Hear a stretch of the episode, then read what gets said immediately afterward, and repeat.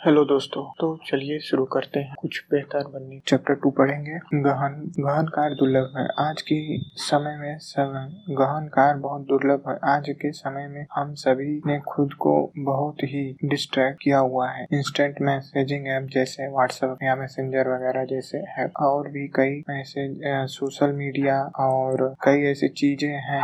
हम लोगों को डिस्टर्ब करती हैं। हमने उन्हें अपने आप को डिस्टर्ब करने के लिए दुनिया जहान के लोगों को खुला आज़ादी दे रखी है। चाहे वे लोग हो या फिर कोई सोशल मीडिया ऐप हो या कोई ऐसा इन्वायरमेंट में जो जब चाहे वैसे आके डिस्टर्ब कर सकता है। लेकिन लेखक का कहना है कि ऐसा करने से ध्यान भटकता है। और गहनता से कार्य करने की क्षमता बुरी तरह से प्रभावित होती है।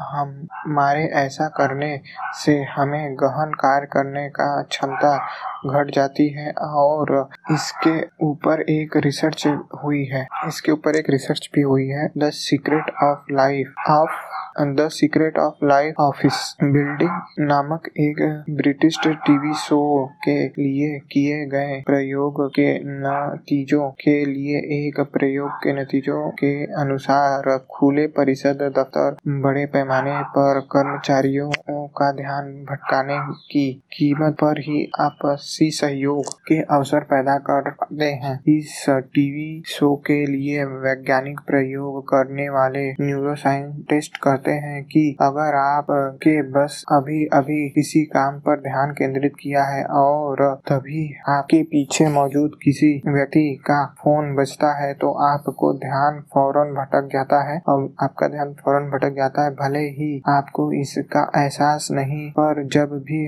ध्यान भटकता है, भटकाने वाली कोई भी घट ना घटती है तो आपका मस्तिष्क उस पर प्रतिक्रिया ज़रूर करता है। Real time management sorry real time messaging के ऐप विकास पर भी समान मुद्दा लागू होता है, है। जैसे आजकल के जो रियल टाइम मैसेजिंग एप्स हैं इनके ऊपर भी समान नियम लागू होता है। ये भी वही काम करते हैं हम लोगों का ध्यान भटकाने में। सिद्धांत के रूप में से देखें तो आपका ईमेल इनबॉक्स आपका ध्यान तभी भटका सकता है जब आप उसे खोलकर रखें जब कि दूसरी ओर इंस्टेंट मैसेजिंग सिस्टम ने तो हर समय सक्रिय रहने के लिए बनाए गए हैं जिससे आपका ध्यान भटकाने की संभावना ईमेल की तुलना में बहुत बढ़ जाती है। कैलिफ़ोर्निया यूनिवर्सिटी और इरविन में इंफॉर्मेटिक्स की प्रो की प्रो, प्रोफेसर ग्लोरियो मार्क ध्यान भटकाने के संबंधित विज्ञान की विशेषज्ञ हैं। इससे जुड़े एक प्रसिद्ध अध्ययन के दौरान ग्लोरिया मार्क और उनके सहयोगियों ने पाया है कि काम में आने वाले मामूली सी बाधा भी उस काम को पूरा करने में लगने वाले कुल समय को बहुत हद तक बढ़ा देती है। ग्लोरियो मार्क ने खामोशी भरे अपने विशिष्ट अकादमिक लहजे में कहा कि अध्ययन में हिस्सा लेने वालों के ने इस बाधा को बहुत ही हानिकारक बताया है।